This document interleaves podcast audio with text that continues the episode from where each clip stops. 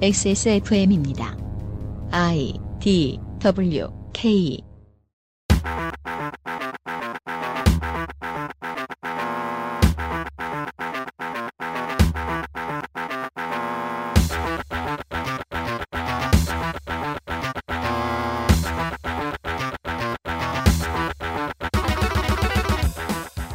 이러한 법이 이러한 원 구성이 문제라는 분석 기사들은 의정 기간 동안 종종 나오지만 그때의 아쉬움을 두고두고 기억하면서 실제 사람들의 삶의 변화를 가져오려면 의회의 구성은 어떻게 바뀌어야 한다는 기사를 읽기는 쉽지 않습니다. 4년간 국회의원들은 못하든 잘하든 실력을 유감없이 드러냈는데 그 선수들에 대한 scouting report가 별로 없다니 정치는 이상한 스포츠네요. 신인 드래프트와 기존 선수 트레이드, 코칭 스태프 인선에 대한 분석과 토론이 오가는 스포츠 섹션을 읽다가 정치 섹션으로 넘어오면 이 평론가와 기자들은 실제 변화를 원하지 않는 건가 보다 하는 생각이 듭니다. 평소 아쉬웠고 잘못된 결정을 정치권이 내렸다면 어떤 선수로 바꿔 끼워 넣을지 결정할 수 있는 기회는 한국에서 4년에 한 번 있습니다.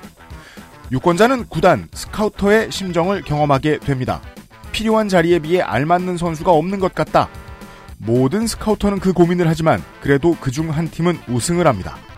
인선은 행운이 아니라 자세히 들여다본 스카우터의 노력이지요. 그것은 알기 싫다 특별기획 제21대 국회의원 선거 Data Central 오늘부터 사전 투표가 시작되기 전까지 매일 여러분을 만나 뵙겠습니다.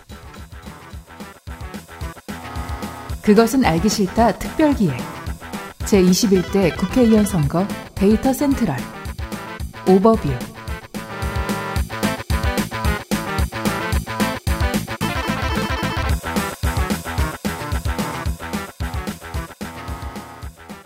음악 고르는 노력도 하지 않으려고 애를 썼습니다. 네. 음악은 둠밖에 없었습니다. 적당한 것이. 온 지구상의 청취자 여러분들이 동일한 고민 하나씩을 공유하게 된 흔치 않은 시점입니다.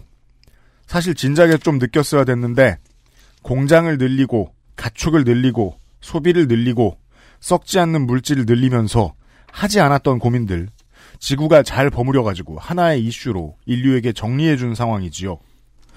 원인이 있어서 나오는 결과고 그간 메시지가 잘 전달되지 않았을 따름이라고 생각됩니다.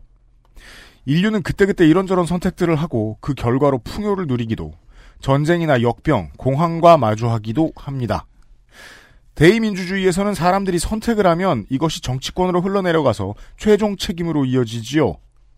중요한 선택을 하실 날이 또 다가오고 있습니다. 생각해보니 늘 그랬던 대로 XSFM은 전체 투표일 한 달 전에 제21대 국회의원 선거 데이터 센트럴을 시작합니다. 저는 더불어 유필입니다. 아, 둘러보건대 아, 마지막 개강 전날의 취준생 표정들을 하고 앉아있는 노동자들을 소개합니다. 퓨처 농축산인을 소개합니다. 나마스테. 네, 정정입니다.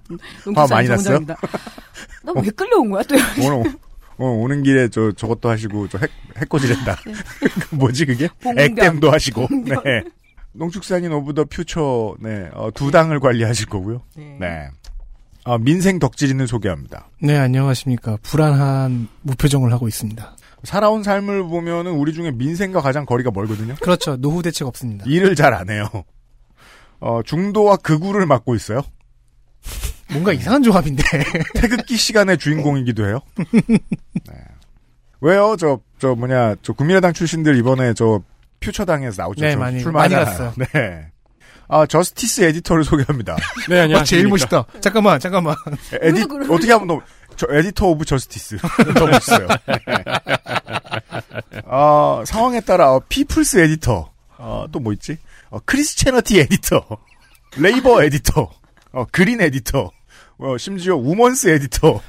네, 안녕하십니까. 네. 이전과 다름없이 어, 다양한 정당 그리고 다양한 탈당 사연 을 가지고 여러분을 만나 뵙겠습니다. 아, 오늘도 있어요. 네. 어, 오늘도 마치 무슨, 저, 저, 뭐냐. 음식점 드라이브스루처럼 네. 앞에 들어갈 때는 없었는데 아, 뒤에 나올 때 그 서비스로 후보들이 더 나왔어요 그 editor한테. 어, 얼마 전에 그 말이 유행이 된 적이 있었죠. 나중에 대참사가 일어남. 네. 네, 오늘이 그날입니다. 나중에 대참사가 일어납니다. 네 이번 주와 다음 주는 아마 그럴 것 같아요. 14년도에 XSFM 선거방송을 시작을 하고요. 저희 주변에 바뀌지 않은 게 두 가지 있습니다. 하나는 어, 저희의 포맷은 결국 아무도 쓰지 않는다. 14년에만 해도 제가 이제 방송을 잘 몰랐고 어, 흥분해서 이거 누가 분명히 베껴다 쓴다라고 생각했거든요. 네, 아 7년간 경험해본 바 아, 아무도 안 씁니다. 네. 이제는 저희들이 배틀 테스티드가 됐죠. 어 이건 마치 쓸 수 없는 무기. 근데 뭐랄까 있어도 괜찮을 것 같다는 생각은 하는데. 결국 아무도 안 해요. 네. 그 왜냐면 저희의 시각이 있고 또 다른 분이 하면 그분들의 시각이 있을 테니까. 맞아요. 그, 근데 되게 비효율적인 무기인 거예요. 이제 미디어 사들이 보기에. 재래 그 있잖아요. 마치 네. 어 무게 1톤짜리 권총. 하, 하민총. 네. 왜 이게 6.25 그 발굴할 때 나오는 그런 재래식 무기 있잖아요. 그거는 유물이죠. 무슨 길이 25m짜리 청룡도 뭐 이런 아주, 아주 쓰기 어려운 무기다. 혹은 괴산군민 가마솥. 네. 어 무슨 람보르기니 트랙터 뭐 여러 가지 비유가 가능해요. 네. 어, 실제로 네. 농기구랑 교통사고 나면 난리 난대요. 어, 그럼요. 예. 배틀 테스티드죠. 예, 이거 엄청 비싸고 살짝만 박아도 뭐가 흐트러진다 그래가지고 네. 트랙터 그 바퀴가 이게 무슨 뜻이냐? 바꾸면 천만 원이에요. 어, 저희하고 경쟁하려고 하면 회사 망합니다. 네, 이 컨텐츠에 살아남는 건 저희밖에 모릅니다. 그리고 하나 두 번째 안 바뀐 점은요. 그 지역 언론인들을 제외하면 거의 모든 미디어 종사자들이 상공 2000m에서 장기판 바라보는 것처럼 총선을 이야기하고 있다는 겁니다. 아, 저희들은 지상에서 한 달 동안 디테일을 쫓도록 하겠습니다. 그리고 안 바뀐 게 하나 더 있네요. 뭐요? 멤버 구성이요. 추가도 없어요. 평화롭고 좋아요. 뭐 추가할까 했거든요. 뭐 다 여러분들이 예상하시는 반응을 보이면서 멀리 도망갔습니다. 네. 어, 문학인으로 말할 것 같아요. 수고하세요. 집에 갔어요. 네. 광고를 듣고 오버뷰 시간 시작하겠습니다. 특정 알레르겐에 대한 피부의 면역 감인 반응을 개선시키는 것이 확인된 알렉스. 이 새로운 멘트는 화- 확인된 멘트인가 봐요? 네. 데일리라이트 맥주 효모에서 도와주고 있는 그것은 하지만 이것만큼은 절대 확인할 수 없으므로 뭐라고 쓰지 않습니다. 네, 데일리라이트 맥주 효모에서 도와주고 있는 그것은 알기 싫다 특별기획 제21대 국회의원 선거 데이터 센트럴 광고 뒤에 시작합니다. 시작합니다. XSFM입니다. 면역 과민 반응 개선용 건강기능식품 알렉스. 면역 과민 반응 개선 기능으로 국내 최초 식약처 개별 인정을 받았습니다. 써보신 분들의 반응을 알아보세요.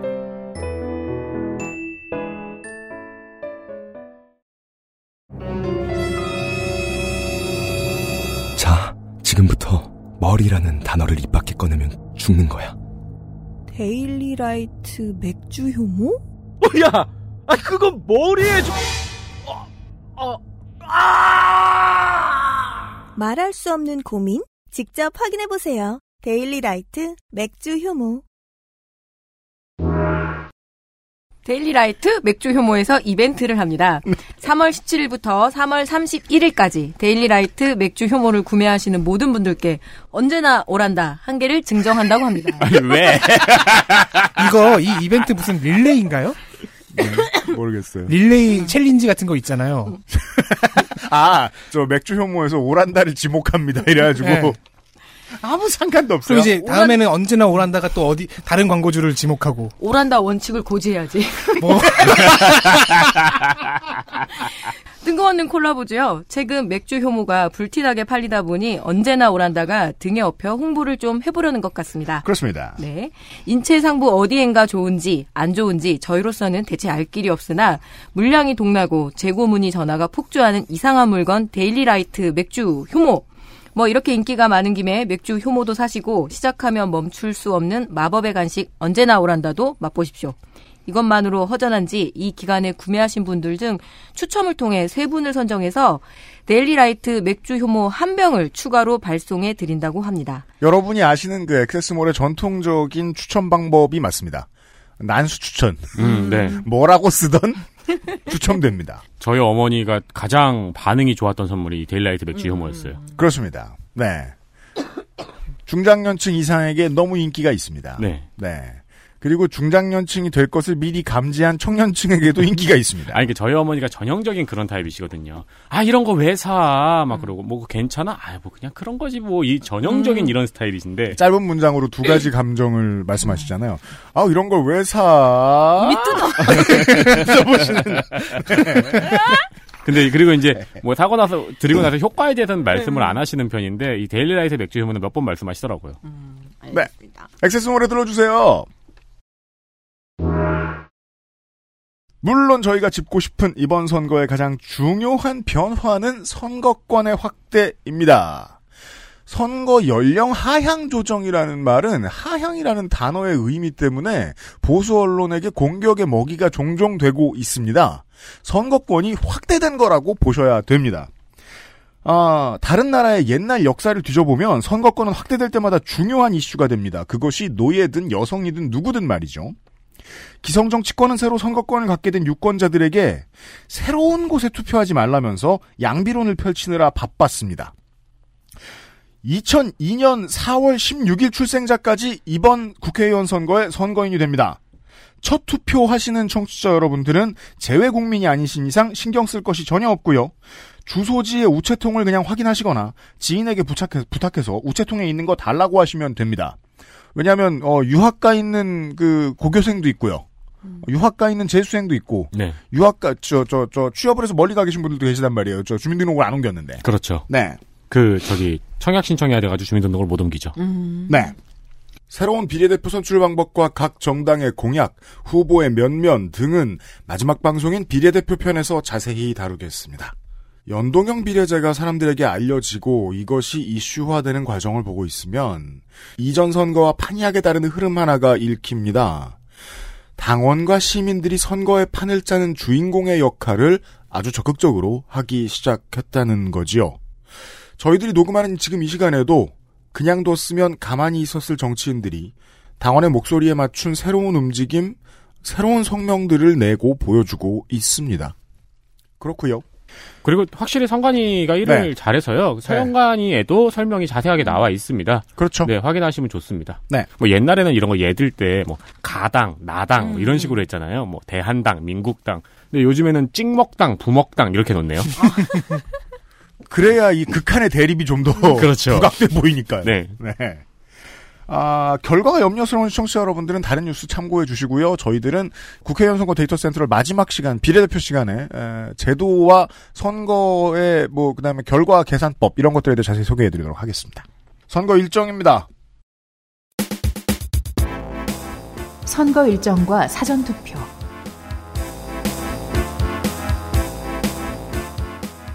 그전에는 다 읽었는데 의미도 없고 어, 출연진들도 졸고 있어가지고 후보가 아닌 유권자가 알면 좋을 일정들만 알려드리겠습니다. 우선 재외국민입니다. 2018년 12월 기준 재외국민 중에 예상선거인은 미국 85만 명, 중국 25만 명, 일본 36만 명, 캐나다 8만 5천 명 포함해서 214만 9,696명입니다. 재외국민이란 국, 국외에 거주하거나 체류 중인 대한민국 국민을 뜻합니다. 지역에 당장 살고 있는 사람에게 비중이 더 주어지는 지방선거와 달리 총선은 국적입니다. 주민등록이 있거나 없거나 투표를 다 하실 수 있습니다. ova.nec.go.krs 신고, 신고하시거나 신청서를 대사관에 재외선거관실로 보내시면 됩니다. 한국 빼고 한국 국민이 가장 많은 미국으로 말씀드릴 것 같으면 총영사관 민원실로 가실 수 없는 분들은 2320-2320 메사추세츠 에비뉴 NW 워싱턴 DC 20008 재외선거관실로 보내시면 됩니다. 상시 접수이기 때문에 이번에 좀 늦으셨다면 내후년 대선부터 참여하실 수 있습니다. 내후년 대선에서 주의하셔야 할 점은 대선과 지선이 같이 열리는데요. 지선은 재외국민이 투표하지 않습니다. 어, 대선과 지선이 같이 열려요? 그렇죠. 왜 너 이민 가서 재외국민 되려고? 방송 안 하게? 위성 방송한다. 그, 그때가 생각합시다. 국내 선거인 명부는 여러분께 4월 5일까지 도착하는 것이 원칙입니다. 그리고 명부와 공보에 들어갈 후보들은 정식 후보 3월 27일 금요일 오후 6시에 정식 등록을 모두 마치게 될 것입니다. 이때까지는 도끼와 낫 등이 지역 당사에 등장할 수 있습니다. 그렇죠. 소련 국기를 가슴에 품으신 분들. 그러니까 소련이라는 국가가 아니고 국기만. 국기의 그 형태만. 그 소련 국기의 저작권은 지금 어디 있을까요? 요즘 다 뿌찐이죠, 뭐. 평생 집권인데. 그, 그리고, 음, 어딨어, 어딨어. 제외 투표는? 제외 네, 투표. 제외 투표는 4월 1일 수요일부터 4월 6일 월요일까지고요. 매일 오전 8시부터 오후 5시까지인데 제가 아는 바에 의하면 그 나라 시간대에 맞춰서 진행됩니다. 국가별 차이는 대사관 홈페이지를 참고하시고요. 예, 이번 총선으로 네 번째를 맞는 선상 투표는 선상은 배 위에서 하는 거 말하는 거죠? 예. 그럼요. 네. 선상 파티는 있는 건 내가 알고 있는데. 몰랐습니다. 크루즈는 아- 해당 안 되고요. 크루즈 직업- 직업 진짜 위험해. 그러니까 직업상으로 배에 타는 분들을 위한 투표입니다. 아, 그래요? 네. 그렇죠. 4월 7일 화요일부터 10일 금요일까지입니다. 언제 할지는 선장하기에 문의하시면 되고요. 아, 그 예. 원양어선 같은 거 타신 그렇죠. 분들이요. 예, 예, 예. 그 지- 외국인 선원들은 재밌겠네요. 갑자기 선장이 뭔가를 들고 와서 막 나눠준다. 그렇죠. 장기 조업하시는 분들에 해당합니다. 음. 한국 내 전 유권자가 해당되는 사전 투표는 선상 투표 마지막 날인 10일 금요일, 다음 날인 11일 토요일, 그리고 매일 오전 6시부터 오후 6시까지입니다. 저희 방송을 처음 들으시거나 이 문제에 대해서 사전투표에 대해 관심이 없으셨던, 없으셨던 여러분, 사전투표는 어, 본투표와 가장 다른 점은 아무데나 가서 투표하실 수 있다는 겁니다. 동사무소나 투표소에 들어가시면 두 갈래 길로 나눠지지요. 사람들이 많이 가는 길은 그 동네 사람들 투표하는 길. 사람들이 덜 가는 길은 딴 동네 사람들 투표하는 길입니다. 아무데나 가서 투표하시면 되고요. 그러니까 사실상 체감으로는 투표 날짜가 원래 하루로인 게 기조, 기본인데 체감으로는 투표 기간이 이만큼 늘어난 체감이 맞습니다. 돼요. 네. 네. 아마 전 세계에서 투표하기 가장 쉬운 나라일 거예요. 그리고 선상 투표는 표를 대체 어떻게 가져가느냐? 어, 드론이 와서 가져가느냐? 그것이 아닙니다. 그, 조나단. 그 이름도 찬란한 매직 팩스라는 이름에, 네, 그냥 팩스 송신하는 것 같습니다. 뭔가 어. 암호화된. 어, 뭔가 네. 기적이 같네요. 그 암호화된 기술에 대해서는 저희가 선관위에 물어볼 겨를이 없었습니다. 예비 후보자 등록수를 확인하시겠습니다. 의미 없는 예비 후보자 통계.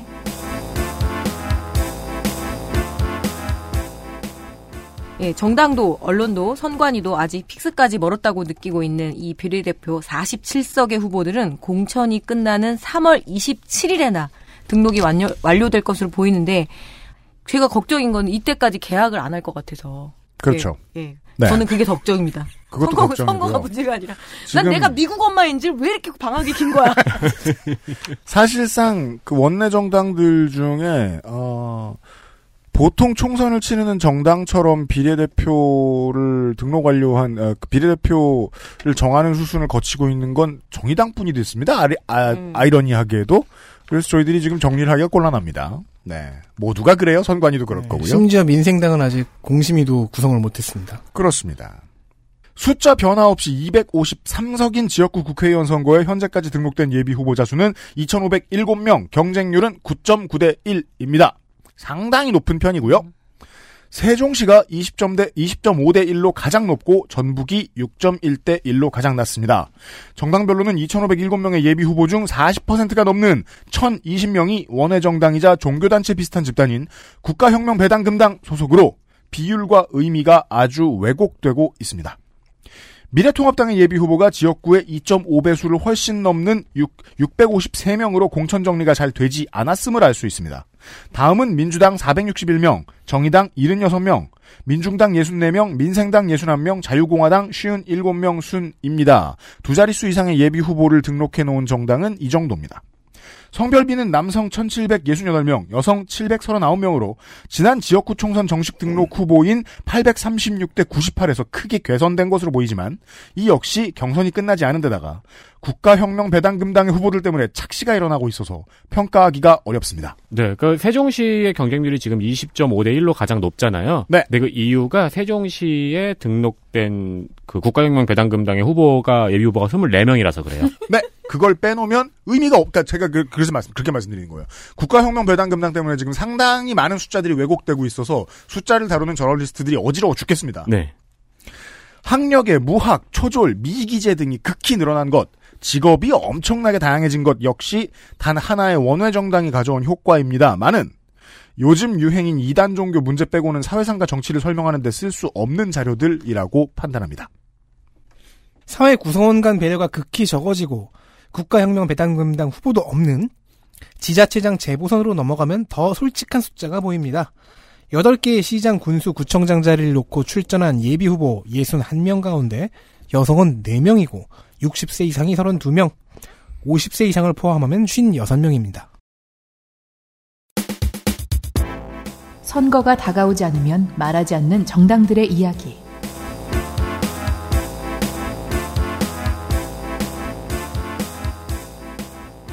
자, 원내 더불어민주당 미래통합당, 민생당, 정의당, 미래한국당, 민중당, 자유공화당, 국민의당을 이야기할 필요는 없겠고요. 여기에 기성정당인 녹색당, 미래당이나 그리고 소셜에서 이야기가 많은 여성의당 같은 신생정당 등등 아직 선관위 후보 등록을 시작하지 않은 정당을 제외한 다른 당, 더 정확하게 구분을 하면, 하면 선거 때가 아니면 말할 기회가 적은 정당들을 소개해 드리겠습니다. 네. 국가혁명 배당금당.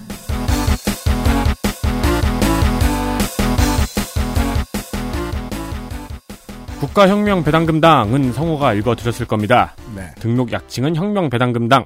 아, 약칭이 있군요. 네, 근데 약칭도 길어. 그러니까 그 글자라서. 헌정사상 가장 긴 약칭을 가지고 있는 정당이네요. 그쵸.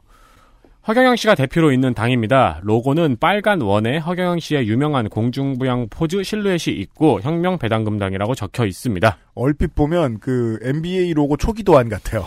그쵸. 이렇게 미국 축구 리그 로고 같죠? NFL. 아, 저 MLS요? 예, 예. 아, 그렇군요. 당의 역사는 87년부터 시작된 허경영 존재의 다양한 당을 다 설명할 필요는 없겠죠. 네.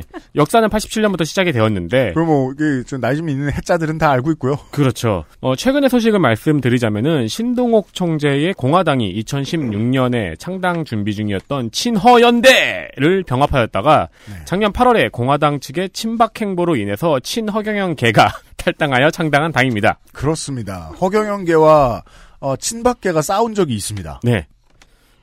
그랬어요. 여기서 말하는 친박계는 친박정입니다. 네. 공약은 33 공약이 유명합니다.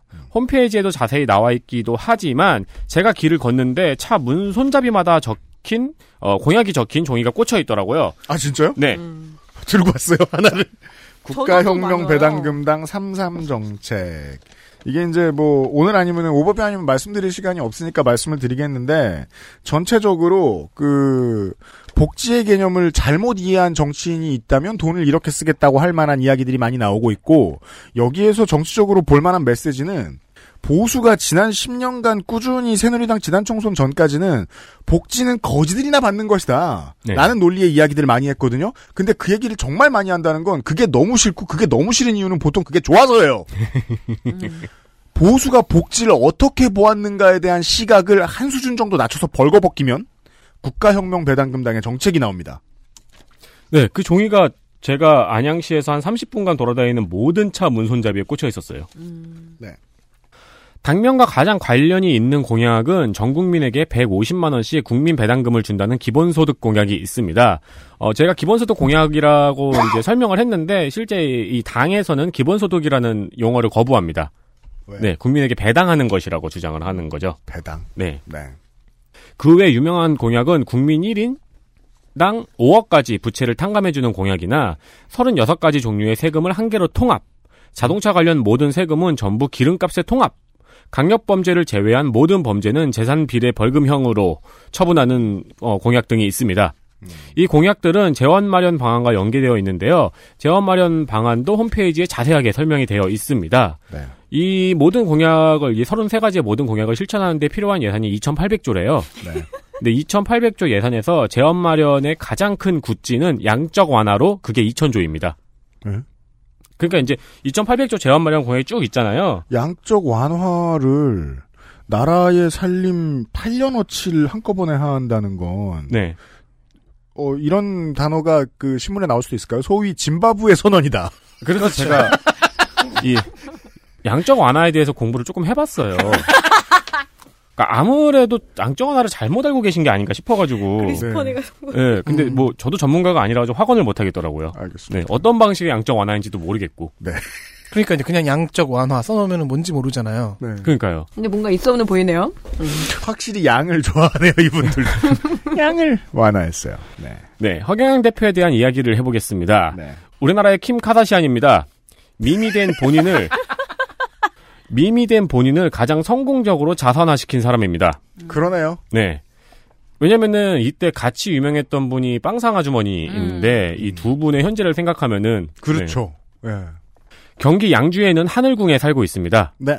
집은 아니고 한옥 형태의 강연장인데 여기 살고 있다고 합니다. 네, 그 하늘궁은 뭐 검색하시면 구글맵에도 나오고 포털맵에도 나옵니다. 그렇습니다. 방문하려면 10만 원의 참가비와 개인 질문 한 가지 그리고 가족 사진이 필요합니다. 그 롯데월드보다 가기가 상당히 까다롭습니다. 어, 그렇습니다. 롯데월드는 가족 사진은 안 받잖아요. 개인 질문도 안 받고요. 네. 참가비 및 기념품 구매는 모두 현금으로 해야 됩니다. 네. 단체 버스도 운영을 하고요. 최근까지도 강연을 강행하다가 논란이 된 바 있습니다. 현재까지 이 정당에 그 여러 가지 정당이라고 말하기 좀 부끄러운데 그 여러 가지 들어오는 비용들이 있을 거예요. 네. 후원금도 있고 할 텐데 이 돈들이 주로 그 현금으로 집행되고 있다는 점이 좀 무서운 지점입니다. 네. 네. 그런데 이제 계속 강연을 강행하다가 결국 지자체에서 나섰죠. 네, 그러니까 이제 강연 안 하겠다고 네. 물러섰습니다. 현금이라. 음. 일요신문의 취재에 의하면은 아까 강연 강행에 대한 이야기는 코로나 바이러스 관련 네 이야기입니다. 일요신문의 취재에 의하면은 최근에 부동 주변의 부동산을 사고 있다고 합니다. 타고 다니는 차는 롤스로이스 팬텀입니다. 네. 한 6억 7억 하죠? 그렇죠. 네. 2017년 TV조선 탐사보도 세븐에 의하면은 살고 있는 하늘궁, 자동차, 휴대폰까지 모두 본인 명의가 아닌 것으로 밝혀졌습니다. 이 취재진이 하늘궁을 짓기 위해서 4억 5천을 대출해 줬다는 분을 만났는데 이분이 이제 본인이 대출을 해서 이제 허경영 씨한테 준 거죠. 어, 월 200씩 이자를 내고 있는 게 힘들다고 하시더라고요. 그럼 뭐왜 그 돈을 대출해 주셨어요? 근데 뭐 치료를 받고 있으니까라고 했는데 뭐 치료가 되시나요? 그러니까 아니 안 되지. 뭐 이런 대화가 이렇게 오가더라고요. 그 부연 설명을 하면 그 허경영 씨의 그 유튜브를 보면 알 수 있는 건데 사이비 종교에서 흔히 보이는 질병 치료 기능이 있다는 주장도 하고 있습니다. 스스로에 대해서. 네, 그렇습니다. 허경영 씨 본인의 유튜버보다 탐사보도 세븐의 아, 내용을 그래요? 보시는 게 정확합니다. 빠져드시면 어떡해. 네. 네. 어, 그리고 2009년 그것이 알고 싶다 735회에서는 허경영 씨를 주제로 방송을 했었습니다. 이때 가장 이 인터넷에서 이제 이름이 높을 때였죠. 지지자로 하여금 대출을 받게 하고 그 돈을 갚지 않아서 힘들어하는 지지자들의 모습이 나왔습니다. 10년이 지난 얘기니까 지금은 다 갚았으면 좋겠네요. 다시 정당 이야기로 돌아가겠습니다. 지금부터는 제 사견입니다. 성관이 직원 본인의 정치 성향은 있을지언정 업무를 함에 있어서 특정 정당에 대한 호호를 가져선 안 되겠죠. 하지만 지금 성관이 직원들이 가장 싫어하는 정당은 국가혁명배당금당일 것으로 강력하게 추정됩니다. 혁명배당금당은 이번 총선에서 예비 후보자 1000명을 목표로 했고 실제로 3월 3일에 1000명을 넘었습니다. 네. 민의를 무시하는 행위죠. 왜냐하면 지역구는 253석에 지나지 않기 때문입니다. 네. 후보를 내겠다는 것이 아니라 공천 장사를 하겠다는 의도로 보일 수밖에 없습니다. 거의 전 지역구에 후보자를 냈습니다. 아무도 몰랐던 허경영을 화제의 인물로 올린 것은 대선 출마에서 보인 독특한 공약이었죠. 이게 전국의 어떤 광고 효과라고 말씀드리면 좀 어폐가 있나요? 어쨌든 아니, 전- 광고 효과죠. 네, 많은 사람들이 알게 된 거죠. 특특한 사람이 있다고.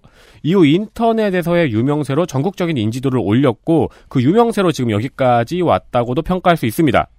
지금 예비 후보자 1000명이 넘는다는 소식은 다시 이번 총선에서 허경영 씨와 국가혁명배당금당을 유명해지게 하고 있습니다.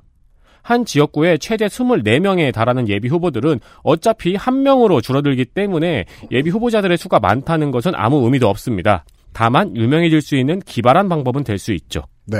그리고 그것 때문에 세상에서 제일 괴로운 사람들은 선관위 직원들을 빼놓으면 저희가 있습니다. 국회의원 예비 후보에 등록하기 위해서는 기탁금의 20%인 300만 원을 내야 하는데 당내 경선에서 탈락하여 출마하지 못할 경우에는 100% 반환됩니다. 아, 국가혁명 배달금 배달금이라고 적었네요. 국가혁명 배당금당의 비례 1번은 허경영 대표입니다. 그렇습니다. 그때 우리가 즐긴 밈이 이렇게 돌아왔네요. 네. 잠시만 좀 그, 그 public announcement를 해야 되겠습니다. 민주주의는 사람들이 선택한 만큼 발전하거나 퇴보합니다. 그게 히틀러의 나치당이든 자국민에게 잘하고 중동에는 전쟁을 부채질하는 북미와 유럽의 정당이든 인종차별과 노동탄압을 주장하는 정당이든 사람들은 그들의 정견을 들어볼 권리가 있고 그들에게 표를 줄 권한도 있습니다. 미디어는 이런 막강한 권한을 지닌 국가의 주인에게 새로운 소식과 그에 따른 시각과 논평을 전하고 그 대가로 빌어먹고 사는 업계지요. 어떤 정치 세력이 사회의 인정을 받고 국민의 선택을 받는다면 함부로 무시하거나 그 정보를 소홀히 해서는 안 됩니다.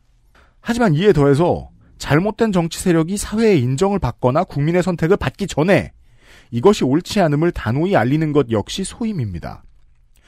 당원들로 하여금 본인을 신이라고 믿게 만든 당대표가 직접 질문을 던졌을 때 예비 후보가 모은 손가락이 벌어지는지의 여부로 공천을 결정하는 정당이 사회에 존재할 이유는 없다고 생각합니다. 후보들의 직업과 살아온 배경을 살펴보니까 요즘 정치권이 소위 말하는 당사자성, 이 상당히 높은 후보들로 가득합니다. 기성 언론도 저희도 정치권도 모두 반성할 만한 성과겠지요. 그렇다고 해도 여전히 국가혁명 배당금당은 고쳐 나아가야 할 잘못된 사회 현상일 뿐 선거 방송의 정보 피전달 대상은 아닙니다. 이번 21대 국회의원 선거 데이터 센트럴에서는 국가혁명 배당금당 후보에 대한 정보를 전하지 않겠습니다. 이런 미디어 노동을 하는 노동자 한 사람의 입장에서는 아 뭐 이런 일까지 생기고 그래 싶은 당혹스러운 입장인데요. 고민을 많이 했고요. 예, 도저히 이 숫자를 전달해 드리느라 아, 저희의 시간을 쓰는 것과 청취자 여러분들의 시간을 쓰게 해드리는 것이 모두에게 해로운 결과만 나을 것이다. 라는 결론에 도달했습니다. 아, 그리고 왜 얼마 전에 논란이 됐던 게 10년 전 하경영 씨의 공약이 지금 실현되고 있다고 음. 해가지고 화제가 잠깐 됐었잖아요. 이 지금 국가혁명 배당금당의 정책도 어쨌든 간에 기본소득이라는 골자를 본다면은 나중에 실현될 수도 있는 공약들이 몇 가지 보이긴 합니다. 그게 이제 10년 후에 재평가가 될 수도 있어요. 네. 근데 지금은 아닙니다. 아무 말이나 다 던져놓게 하고 맞는 거 하나가 있을 때 홍보하는 방식은 동네에 이상한 역술인들이 다 하는 홍보 방식이잖아요. 네. XSFM입니다. 사람들은 면역 과민 반응을 잘 알지 못합니다. 그러나 우리가 말할 수 있는 것은 단 한 가지. 알렉스는 면역 과민 반응 개선에 도움을 줄 수 있는 건강 기능식품입니다. 혹시 광고를 듣고 계시는 본인이 면역 과민 반응이라고 생각하신다면 알렉스가 당신에게 도움이 되어 드릴 수 있다는 말이죠. 비싸서 안 사시겠다고요? 그럼 당신이 지금까지 그것 때문에 쓴 비용이 얼마인지 계산해 보세요.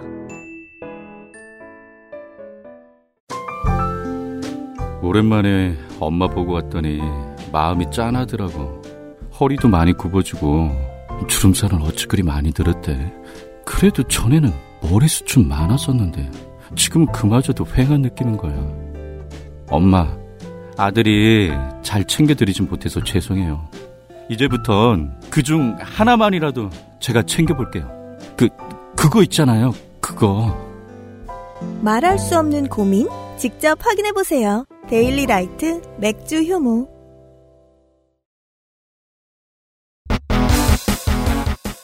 국민새정당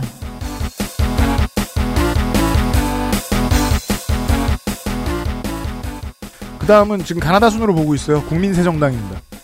어, 2016년 17년 당시를 기억해 보시면 반기문 전 총장이 천사처럼 강림했던 때가 있죠. 네. 친반연대.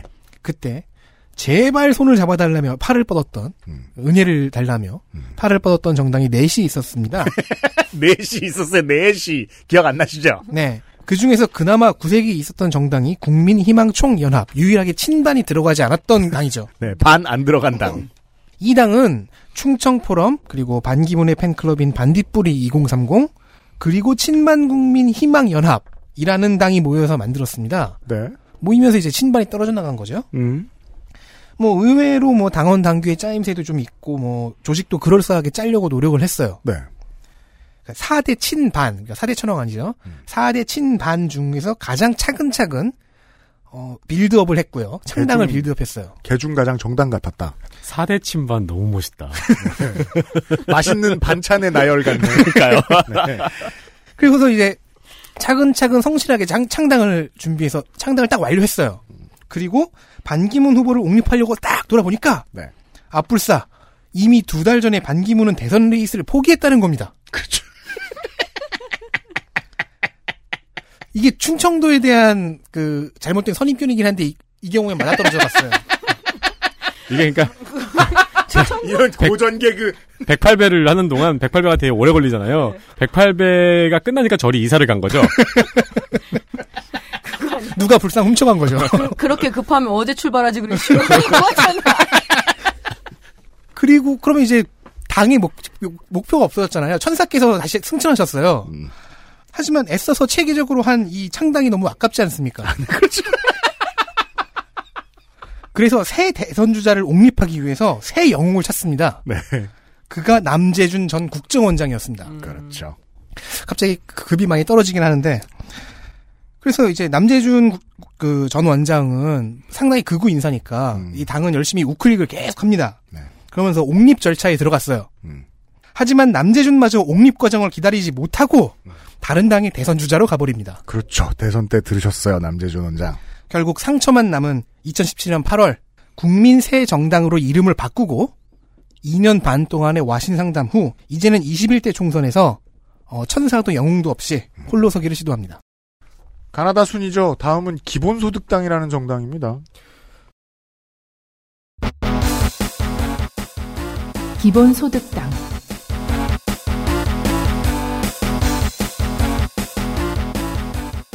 네, 노동당의 용해인 대표와 신지혜 대표 등 지도부가 여기서 신지혜 대표는 서울시장 후보였던 그 신지예 후보하고는 다른 사람입니다. 그렇습니다. 네, 오해를 많이 하시더라고요. 그 양반은 녹색당이죠. 네.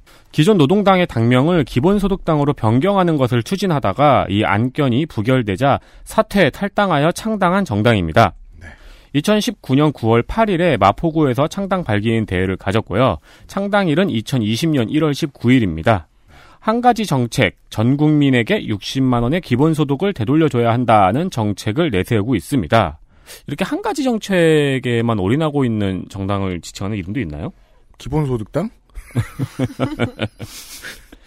이 60만 원은 다시 아, 이 60만 원은 다시 기존의 기초생활급여, 아동수당, 노령연금 등을 통합한 시민 기본소득 30만 원. 그러니까 이제 그 이제 소득들이 있잖아요. 이거를 다 통합해서 30만 원으로 이렇게 선별해서 주지 말고 전 국민에게 주자 이런 말이죠.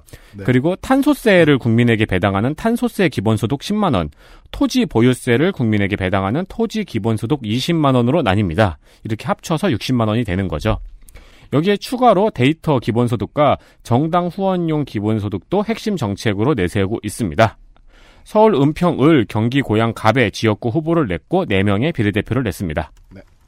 용혜인 위원장은 비례대표로 나오는군요. 네. 네. 그니까요, 그, 아까 저 덕질인이 말씀드리, 더 드렸던 대로, 그, 어서 들어본 정당이라고 안심하면 안 돼요. 대한당은 뭐예요? 대한당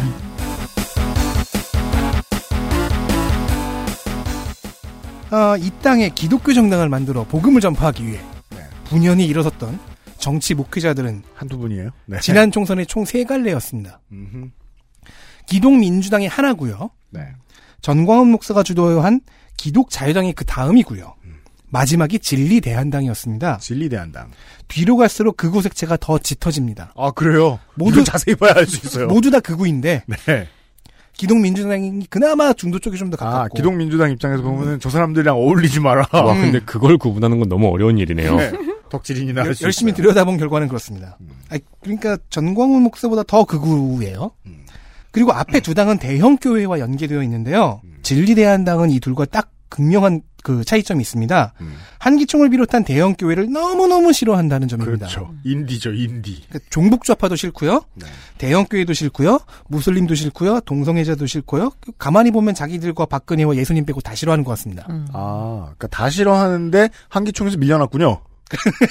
마음은 같은데. 네. 저는 이런 말을 하지 않았습니다. 네. 아, 어쨌든 그래서 당론에 종교혁명과 종교재판이 있더군요. 재판? 그 둘은 같이 할 수 없어요. 제가 종교사를 잘 알진 못하지만 이그 둘을 같이 할 수는 없다고. 이 둘이 이제 가- 가- 한 정책의 이야기인데요. 네. 한 정책의 다른 표현의 향인데요. 네. 신부, 목사, 중고 같은 성직자들의 부정을 심판할 입법을 하겠다고 합니다. 신부는 왜? 난 가톨릭적인데. 그러니까 네. 성직자들의? 부정을 특별하게 심판하겠다는 거죠. 네. 어. 약칭은 대한당이었어요. 진리대한당의 약칭으로. 네. 근데 작년 11월 이 약칭을 정식 명칭으로 바꾼 겁니다. 음, 깔끔하게 대한당이 됐군요. 어, 지역구에 두 명이 출마하고 요즘 트렌드와는 좀 다르게 비례대표 출마가 아직 없네요. 아, 한석 나가네요, 지금. 이번에 알려진 바에 네. 의하면. 네.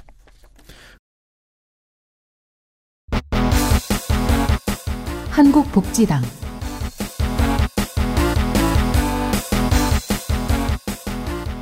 한국복지당.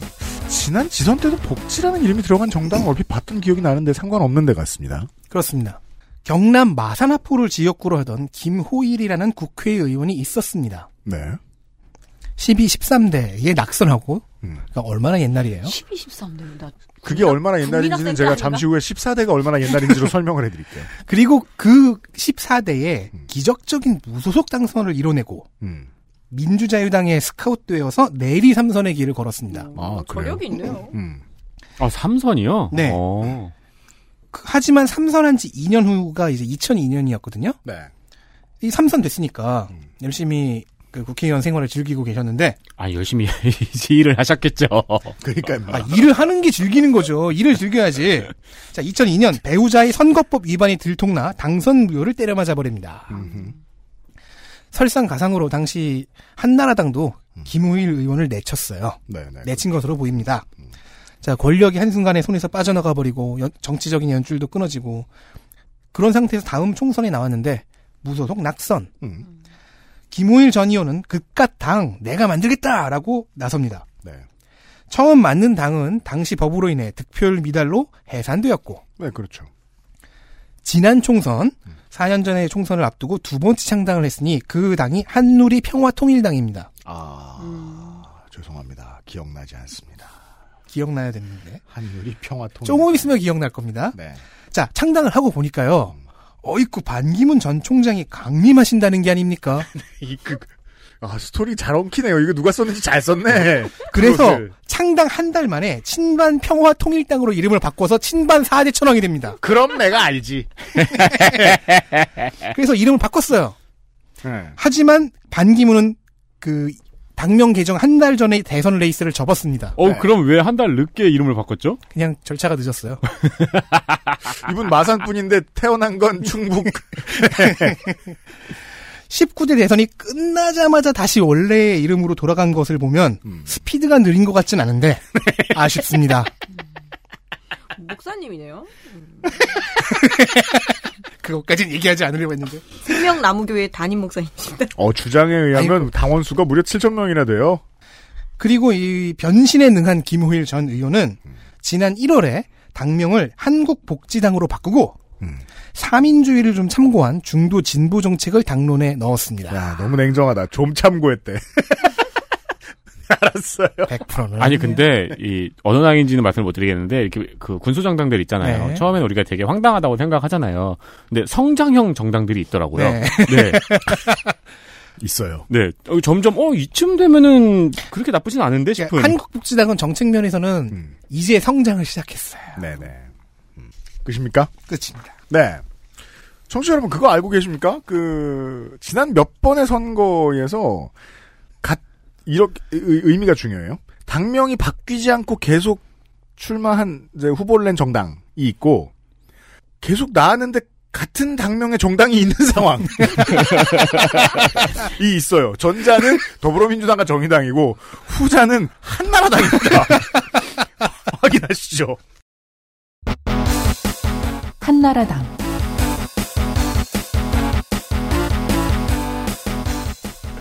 네, XSFM 데이터 센트럴에서 세 번째로 등장합니다. 이제 소개를 안 해줘도 되지 않을까 싶기도 하네요. 네. 오래 들으신 청취자분들은 아시겠지만 우리가 아는 그 민자당의 후신인 한나라당이 아닙니다. 네. 처음 들으시는 분을 위해 그, 당, 역- 그 당은 미래로 갔고요, 지금. 어, 그렇죠. 네. 처음 들으시는 분도 계시기 때문에 이 한나라당의 역사를 소개해 드리겠습니다. 예. 한나라당 홈페이지로 가면 연역이 소개되어 있습니다. 아, 이젠 더 이상 다음 카페는 아닌가 봐요. 네, 홈페이지가 네. 있어요. 네. 기원전. 아, 단, 단군이 노하죠. 지금 공화정을 하겠다고, 이 새끼야? 아직 왕정도 안 해봤는데. 청동기에 지금 기원전 7189년에 안파견 환인 환국이 개국했습니다. 아, 네. 그 방송국 이름 같네요. 그리고 기원전 380, 90, 아니, 3897년에 거발한 환웅 배달국이 개국을 했고요.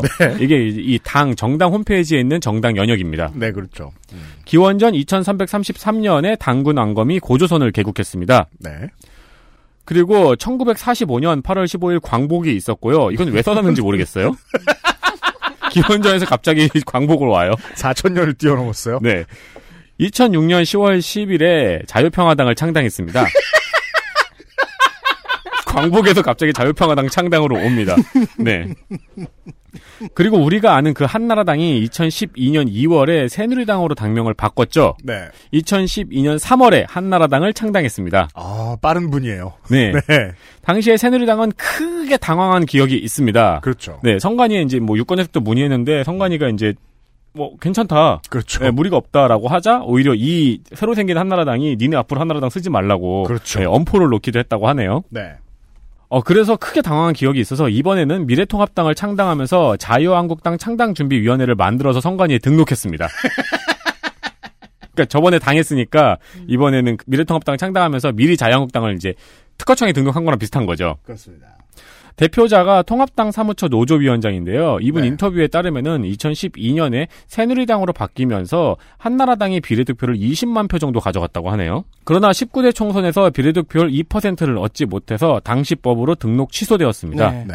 그 이후에 같은 이름을 쓰지 못해서 새 한나라당을 창당했다가 2014년에 법이 바뀌면서 다시 한나라당으로 당명을 변경합니다. 그러면서 로고가 우리가 아는 그 여당이었던 한나라당 로고로 바뀝니다. 그대로 갖다 씁니다. 네. 그래서 제가 아까 궁금한 거예요. 소련 깃발의 저작권은 어디에 있는가? 그건 소련이 망했으니까 아, 무나 갖다 써봐도 되겠네요. 시험 삼아. 그렇죠. 지금의 한나라당처럼. 유명한 이름을 사용한 것은 좋았지만 원래의 한나라당과는 다르게 원내 의석이 없는 상태에서 히읗으로 시작하죠. 아 그래서 무소속 바로 위군요. 그래서 기호 번호는 늘 가장 마지막에 가 있는 슬픔을 안게 됩니다. 아 아니요, 그건 슬픔이 아닙니다. 유니크하잖아요. 언제나 마지막이라는 건. 네 현재까지는 저희만 기억하는데 저희는 확실히 기억하고 있어요. 이제 끝을 보면 한나라당이 있다는 걸 알거든요. 그러니까 네. 홍익당 같은 당이 후보를 내지 않는 한은 제일 마지막이죠. 네 그렇죠. 그렇습니다. 대표는 이태희, 짐작하셨겠지만 환단고기를 믿는 듯하며 현재 홈페이지에는 이번 총선 공약은 업데이트되어 있지 않습니다. 네 그렇습니다. 신기한 거는 원내 의원이 없어요. 음. 근데 국정감사 자료실이라는 게시판이 있어요. 그 XSFM인데요. 이 게시판에는 대통령 후보 한나라당 이태희 촌재 연설문이 있습니다. 네. 그 연- 연설문을 감사하는 건지 근데 왜 국정감사라 그랬을까? 그러니까요. 네. 그리고 한나라당 총재 대선 10대 공약이 있습니다. 네. 5차원의 세계를 5차원의 정치, 5차원의 세계 질서 확립, 제5차원의 산업혁명을 이룩, 5차원의 사회, 5차원의 문화를 건설하겠다고 적혀 있습니다. 주로 이런 정당들 보면 우리들보다는 과하게 밝아요. 도통 이해 못할. 네, 그렇죠. 확실히 우리들보단 두 차원 높습니다. 그렇기 때문에 저희가 설명하는데 무리가 있겠죠? 그럼요. 네. 그리고 5연방 1체제, 1 국가 건설을 통해서 국호는 대한국, 그랜드 칸! 네, 괄호치고 그랜드 칸이라고 써 있어요. 이거 친몽이네요. 아니죠. 이건 또, 이거 좀 이상한데, 카는 왕이고, 황제가 카간이거든요? 네. 즉, 몽골어를 몰라요. 그랜드 칸으로 하겠다고 하는데요. 이 5연방이란 한 몽고 연방공화국, 한 연해주 연방공화국, 한 북한 연방공화국, 한 동북 삼성 연방공화국을 건설하여 만리장성을 국경선으로 하는 국가입니다. 한 많은 사람들에게 한을 풀어드리고 소원 성취 시켜드리겠습니다.가 이렇게 네, 일단. 맞아요. 만약에- 그래서 음. 그 헌법기관으로 예. 헌법기관이 맞나? 어쨌든 그 국가기관으로 한풀이. 한풀이청과 한푸세청을 만들겠다고 하는데 이 두 청의 차이를 모르겠어요. 그죠. 어미의 차이네요. 그건 나중에 이제 한 10년, 20년 지나면은 저 기재부하고 재경부 라인처럼. 아니 그래서 제가 짐작한 싸우고. 거는 이제 한푸세는 혹시 한을 푸는 세금을 징수하는 곳인가? 아, 한도 풀고 세금도 내는. 네. 이 이태희 대표의 목표가 이제 대선이다 보니까 어느 선거에 한나라당 후보가 나와도 주로 이제 대선 자료밖에 찾을 수가 없는데요. 이 오연방제를 보면서 자꾸 느끼는 건데 이게 만약에 대선에 당선이 되면 어 5년 임기 동안 해야 될 전쟁이 너무 많습니다. 중국을 쳐야 되고요. 일단. 그렇죠. 만주벌 반달려라. 어, 독특한 의미의 북방 외교입니다. 네, 이렇게 인류에서 연역이 가장 긴 정당에 대한 설명을 드렸습니다. 그렇습니다. 공화정보다 대략 한, 한 100배 정도 긴. 그렇습니다. 기원전 7189년.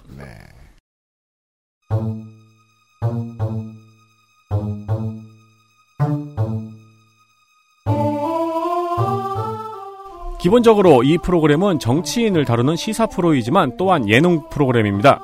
대부분의 청취자는 결국 대국민 문자 투표를 어떻게 할지 결정하겠지만 이 방송을 듣던 소수는 본인이 본선에 참가해야겠다고 생각할 수도 있습니다. 청취자 여러분께 아주 작은 영감을 드리거나 대부분은 여러분의 시간을 죽이는 일에만 도움이 되어도 저희는 보람을 느낄 것입니다.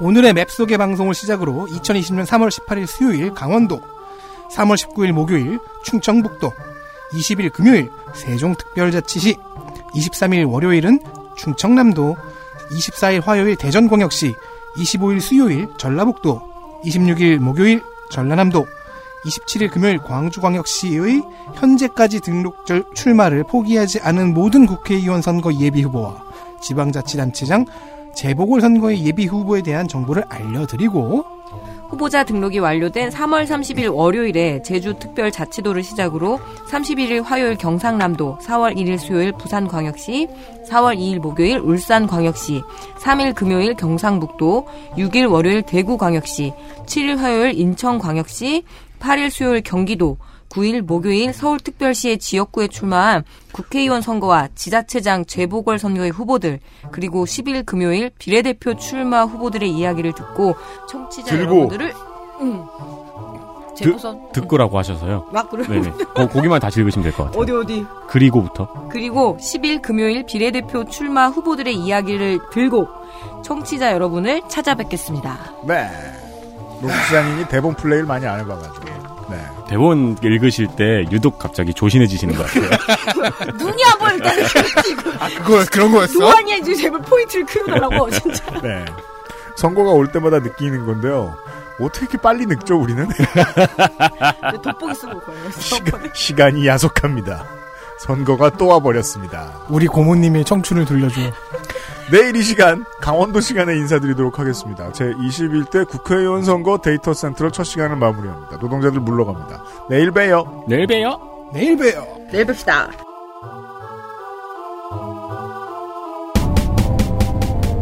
XSFM입니다. I D W K